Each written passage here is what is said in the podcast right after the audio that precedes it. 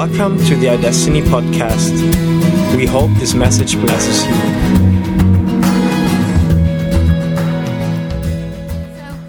We've been looking at um, the things that prevent us from actually receiving the whole of the truth about um, ourselves and about God. Because the problem with lies is they affect three areas. First of all, they affect the way we see ourselves. Okay? They give us a false idea of our own identity. Right? The second thing that lies do is they affect our relationships with other people.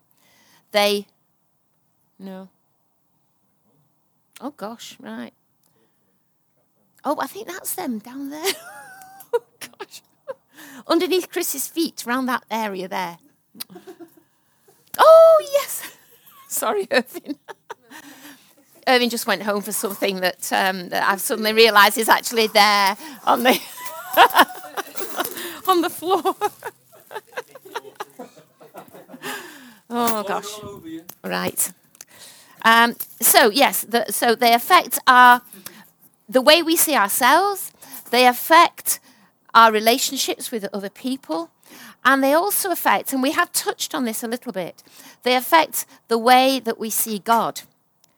Okay, the way that we perceive Him. And that probably is the most um, profound effect that they have. Because if we, if we misunderstand who God is, then we are not going to be able to understand who we are. Okay? We've got to understand who God is before we can begin to understand who we are. Um, right, so what does God say about these rubbish lies here that we were looking at? Is it only yesterday? yesterday. um, so the first one was uh, people who feel that if they, if they, they can feel good about themselves if they perform well okay, which is very tiring and is very stressful because you're constantly aiming to achieve more. You remember the, the ruler and then the, you know, the, the tape measure, um, which is like never ending when we come to see, believe what God requires of us. Yeah. Well, God says that is not right? That is not his plan or purpose that we've got to strive to do well.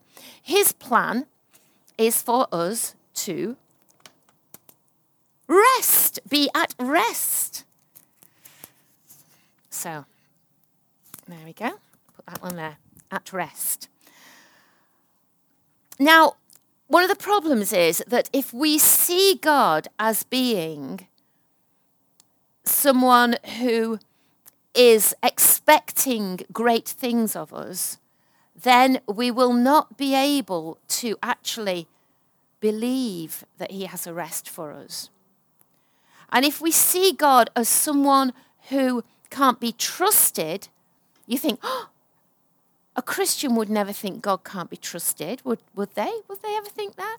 Well, you wouldn't believe the number of people who, because they were in some way let down often by the parents, just have this inner belief that people in authority can't be trusted. People can't be trusted. And so those people will take upon themselves the lie that it's all up to me. It's up to me to do everything. I can't trust anybody else. I'll do it myself. Now, it's impossible then to be at rest if that's the way you feel God is. I'm not sure I can 100% trust God to look after me and protect me, so I've got to do it. So it's so important that we really know the truth about God in order to be able to enter in this rest. Um, and it's interesting that the only time, as far as I know, I mean, I can't say I know the Bible well enough to be 100% certain, but I'm pretty sure that the only time where God says you have to strive to do something is does anybody know? Try, strive to enter his rest. That's weird, isn't it? So you have to work really hard to rest. no? But I think he says that because he knows that naturally we'll just be trying all the time, trying, trying. And you've got to make a real, determined, conscious effort and choice to stop doing that and just to lean back into Him and to allow Him to, if you like, just be there for you, to stop performing, to stop trying. Um, the kind of rest that is, is, is mentioned when in the book of Hebrews, where um, whoever wrote Hebrews, right, uh, talks quite a lot about rest. The kind of rest it is is that you know in the um, when the children of Israel came out of Egypt and they they wandered, didn't they? They just wandered through the desert. Um, but every so often God would say, Stop. Remember, He had the, the cloud and the fire. And when the fire and the cloud stopped, God said, Stop. And at that point, they would get the big tent out, yeah? And I don't know how long it took to put this tent up, but I'm sure it was a lot longer than it takes to put our tent up, which is quite a long time anyway, because we never can remember which pole goes in which and what colour is that, you know. Anyway, I'm sure it took them a long time to put this whole tent up for thousands of people. Million, was it? A million? Anyway, so once they'd done all that, God said, right now, it's time to have a rest. And so it would be a complete stopping of activity. It would just be a settling down for a while and just a letting go of that constant activity of day to day tramping through the desert. It would be peace. And that's the sort of rest that he is calling us to. Um, not a rest of in that sense, inactivity, because we'll still be doing things, but we'd be doing things out of a place of utter peace and trust and knowing that none of it depends on me, all of it depends on Him. And if it really goes wrong, it's not my fault. yeah? It's that sort of a rest, really, um, that God wants us to have. That's to peace. Okay, approval. Right, I've got to be liked. Well, Father says that we are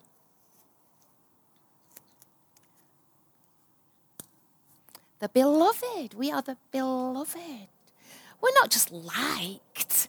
I mean, liked goes nowhere near describing what he feels about us, what he sees when he looks at us.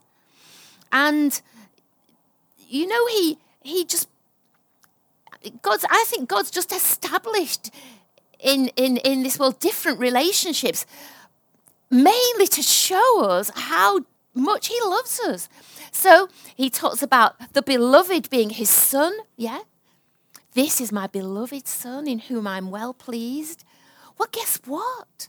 That's us, right? You are my beloved sons and daughters. I'm well pleased with you. Right? So we're the beloved children, but we're also, and this just this one was one I've only recently got a handle on. Thank you, thanks to our beautiful Sharon Britton, who, if you know anything about Sharon, you will know that right now, the Song of Songs is like she eats, breathes, sleeps, and oozes the Song of Songs, right? She is passionate. So, if like me, you struggle to get hold of all this kind of sort of passionate intimacy, well, just get hold of Sharon and you won't be able to avoid it, I know. But, you know, it's that we're the beloved lover, we're the bride, we're the, he's the husband, we, he's the husband, we are the bride, we are the beloved lovers. Um, you know, it's as, it's as deep and as intimate as that. And I'm just going to read you a couple of lines from the Song of Songs, right? Okay. I'm going to read this to you. Um, And, you know, you're going to have to be embarrassed by this, okay? So, Andy, every part of you is so beautiful. My darling, my darling Andy, right? Perfect your beauty without flaw within, right? Andy, that's you. Okay? Ophelia, you reach into my heart, and with one flash of your eyes, and you have got very beautiful eyes, I must say. With one flash of your eyes, I am undone by your love, my beloved one, my equal, my bride. That's what he says to you. You leave me breathless. I'm overcome by merely a glance from your worshipping eyes, and you have worshipping eyes. you have stolen my heart. He says that to you. Jonas, I'm held hostage by your love and the graces of righteousness upon you. I just love that. I just look at you and I see righteousness, righteous, righteousness. How satisfying to me, my equal, my bride. Your love is like my finest wine, intoxicating and thrilling. Well, I can say that's absolutely true from my own experience. And your sweet praise perfume, Miriam, is so exotic and so pleasing. Your loving words are like honey to me, drenched with worship. Sarah, your tongue releases milk and honey. I can say that's true as well as your dear friend. For I find the promised land flowing within you.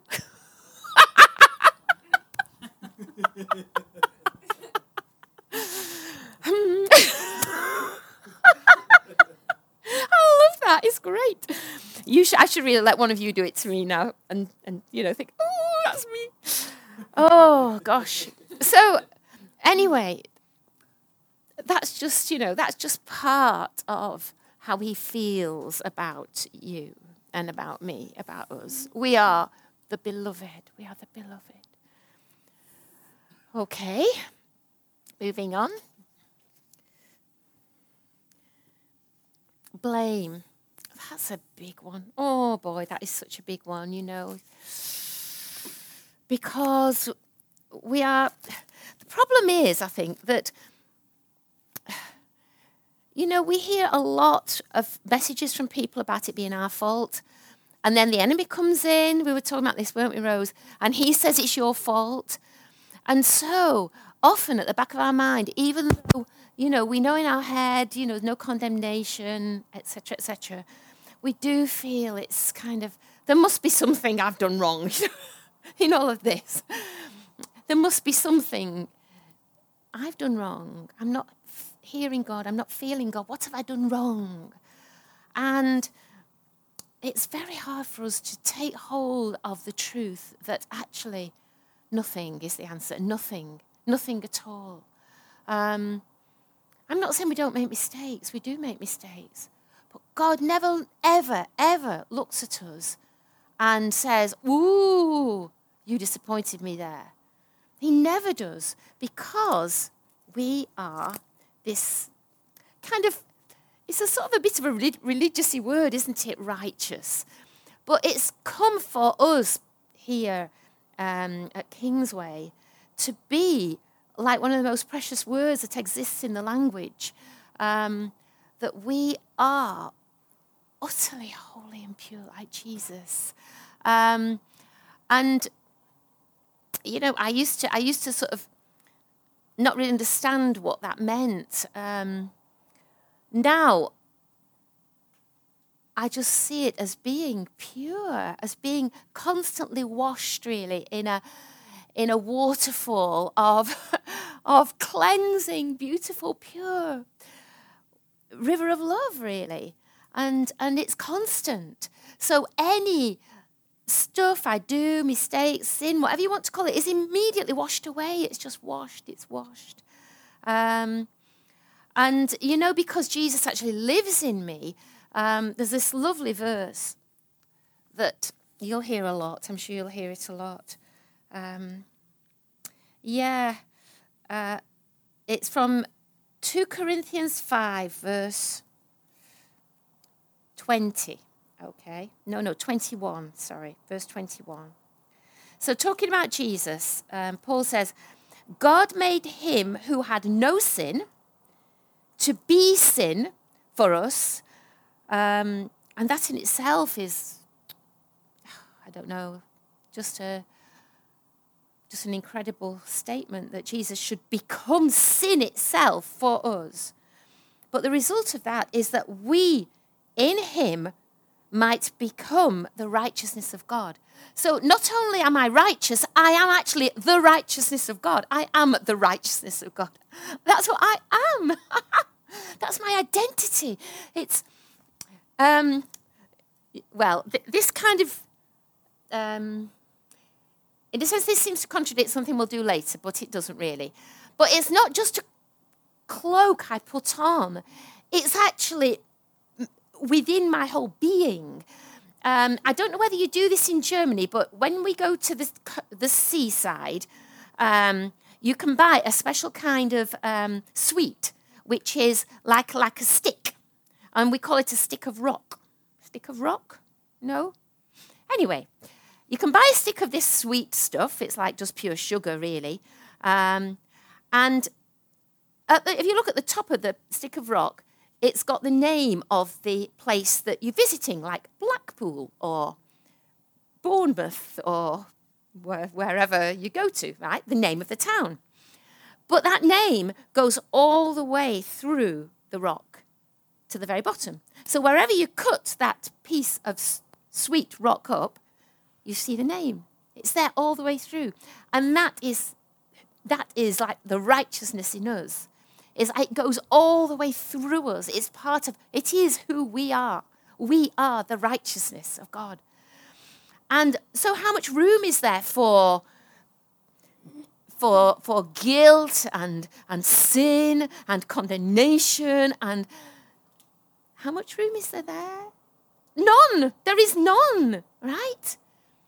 Because it's, it's just, it's not who I am. That thing is not who I am that blame stuff is not who I am at all anymore. Okay. So we're at rest, we're beloved, we're righteous, and yeah, I love this one. I just love this one. Instead of the shame, instead of the um, lie that I'm you know, I'm bad through and through. That's, that's what shame is, really. Like the stick of rock just says, I'm bad. And then every time you cut it, it says, I'm bad. I'm, I'm still bad. You know, I'm, I'm bad. Right? That's what shame is, really. The opposite, absolute opposite to what God says about the right, you know, righteousness. So instead of that, instead of that lie that I'm bad, there's nothing good in me, God says this he says we're a new creation. Now, I love this, um, this word here, new, right? Because in, in, in Greek, there are apparently two words that mean new. And I don't know if I've written them down. Wait a minute, let me see. I might have done. If I if I haven't, I'm sorry. You'll just have to take my word for it that this is true. Oh yes, I have. I've written it here. So the first one is the word neos. Okay.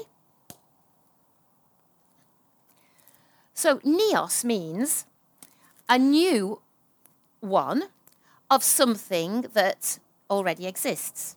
So um, you know, Sophie's uh, grown out of her school shoes. Let's go and buy a new pair. All right. So we go and buy a new pair of shoes, and is unlike the last pair of shoes where um, they are full of scruffiness and the sole is falling off and the stitches have come undone. Um, these are beautiful. They are shiny and beautiful and new, right? So that's one kind of new, but that is not the kind of new that we are as a new creation, okay? We are not neos. We are kainos.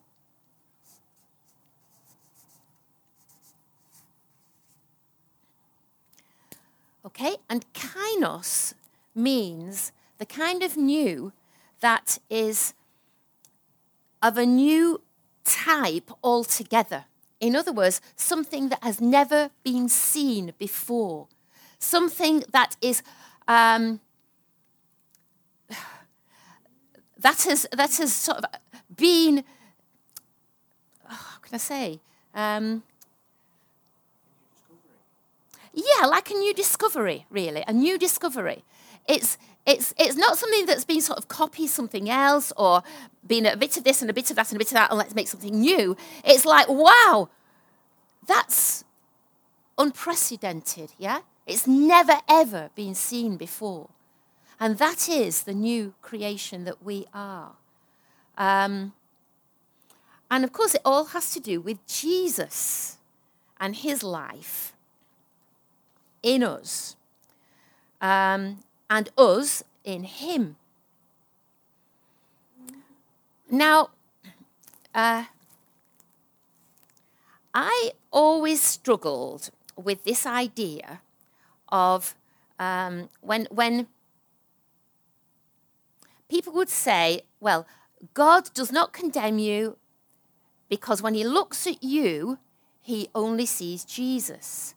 Now, if you find that really comforting and really uplifting, and that's that's great, and I wouldn't like to undermine anything that you already think, but my view of my view of that was, well, he's kind of managed to get rid of that sort of substandard Sue, you know, Sue is kind of pushed away, and there's Jesus. So when God looks, he doesn't see Sue, but Jesus, right? But, you know, I was just talking to him about this recently. I said, well, I said, sort of that must be true because I know I am in you. So if I'm in Jesus and God looks, Father God looks, he will see Jesus because I'm in him. But, but Father was showing me that the, op- the other is true as well, that he's in me. And so when God looks at me, he sees this kind of whole new thing that is a Sue Jesus or a Jesus Sue.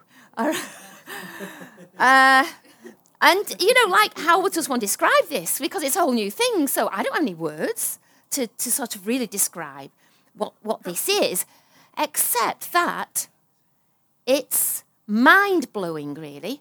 Um, and some, something else he showed me as well as I was thinking about this. How do you talk about this? How do you describe it? Um, uh, Michelangelo was a, a, probably one of the world's most famous artists, and obviously was an amazing painter, but he was also an amazing sculptor. And there's this book about Michelangelo, and this may or may not be what he thought, but in the book, anyway, um, what he says is that when he looks at a piece of marble, well, he looked at a piece of marble, he saw this, the sculpture in that marble. He just, he just saw it. And so, what he was doing as he sculpted was not um, making this marble into a piece of sculpture, he was setting the sculpture free from the marble. He was kind of freeing it so it would become what it was meant to be yeah, that he had in his mind, yeah? His, um, so, out of marble, different piece of marble, he carved Michelangelo's David. He carved a beautiful statue of Mary with Jesus called the Pietà, that's in St. Peter's in Rome. He carved Moses as well and Elijah. I think, oh, they're amazing. They're amazing.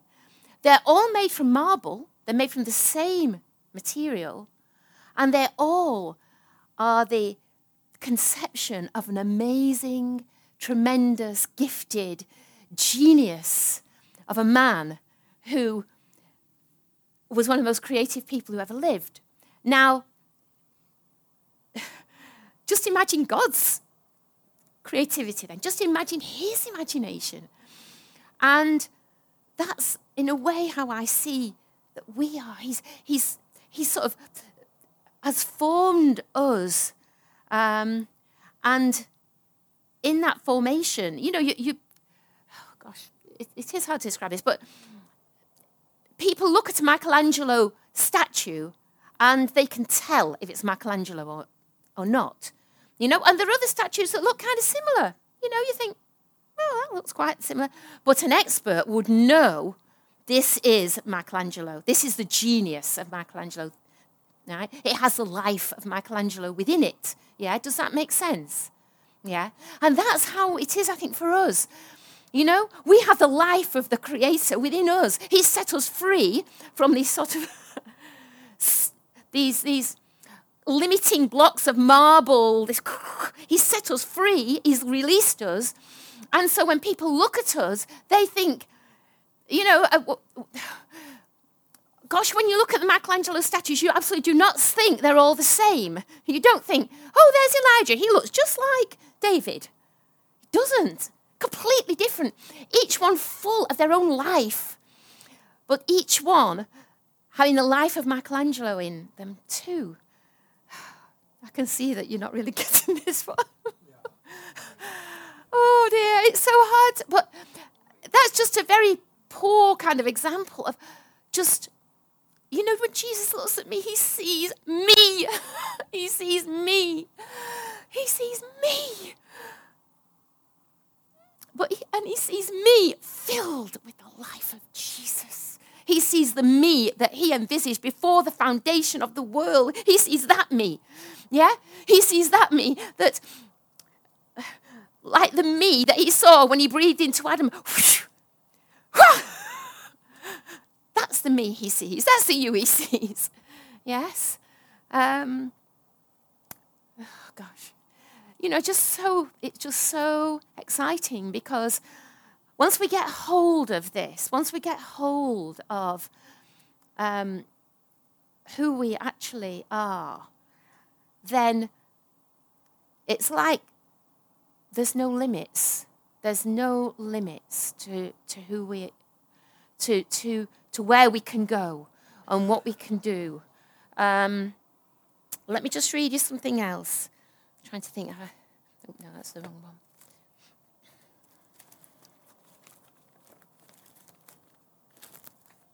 Yeah, that's it. So I'm just going to read from Romans 5, verse 17. Oh, actually, no, just before that, I'm going to read from Ephesians 2, verse 10. Ephesians 2:10, because this kind of confirms this Michelangelo um, analogy, really. Yeah. So Ephesians 2 verse 10, first of all, says, "We are God's workmanship." Created in Christ Jesus to do good works which God prepared in advance for us to do. Um, so doing them out of you know that place of rest. But that word workmanship is um, the word that means poem or work of art. We are his work of art. We are that masterpiece that he has created, each one of us, so unique and so beautiful and so infused with his life, right? So we are his work of art. And then in Romans, Romans 5, verse 17.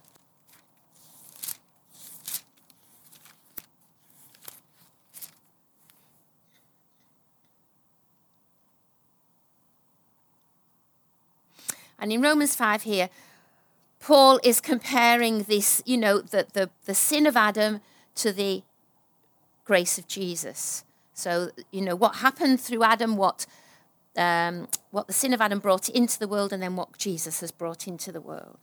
So in verse 17, he says, Paul says, For if by the trespass of the one man death reigned through that one man, how much more will those who receive God's abundant provision of grace and of the gift of righteousness reign in life through the one man, Jesus Christ. In other words, those of us, those people who actually take hold of the grace that, yeah, that, that um, is ours, this abundant grace. And if we take hold of this gift of righteousness, refuse to believe the lies, refuse to walk in that dark place of um, lies and um, holding hands. I was just saying to Rose, you know, someone said to me, when you believe lies, it's like holding hands with the, with the devil, honestly. It's like saying, oh yeah, oh yeah, I really am. Oh, I am like that, aren't I? Oh yeah, I'm really bad. Oh, and I did that and I did. And we're just agreeing with him. Well, we can't receive the gift of, you know, the gift of grace and righteousness and allow it to work in our lives if we are looking at the devil and believing his lies. So we need to turn around, repent, and look at Jesus and say, Yes, I receive this. I will believe it. I don't care what my feelings say. I am going to choose to believe that this is who I am. This is who you are. And then we will reign in life. And that just so reminds me of that last scene in The Lion King that we didn't have a chance to see when Simba goes up to the top of the rock, and from the top of the rock, he just roars. And, you know, the creation around him springs to life. Life comes out of that creation, life springs up. Um, and I, I just, I don't really, really, I can't honestly say I know what that means for me. Um, or have caught a few little glimpses of what that means. But, but as we walk in these truths, as we walk um, away from the lies and towards the truth, as we do that, as we believe what he says about us, we will see the world change around us. We will see that. We'll see the world change. We'll see people change. We'll see relationships change. We'll see communities change. Because um, that's what he promises. We will reign. Yeah. Thank you for listening to the iDestiny podcast. For further information, check out www.idestiny.org.uk.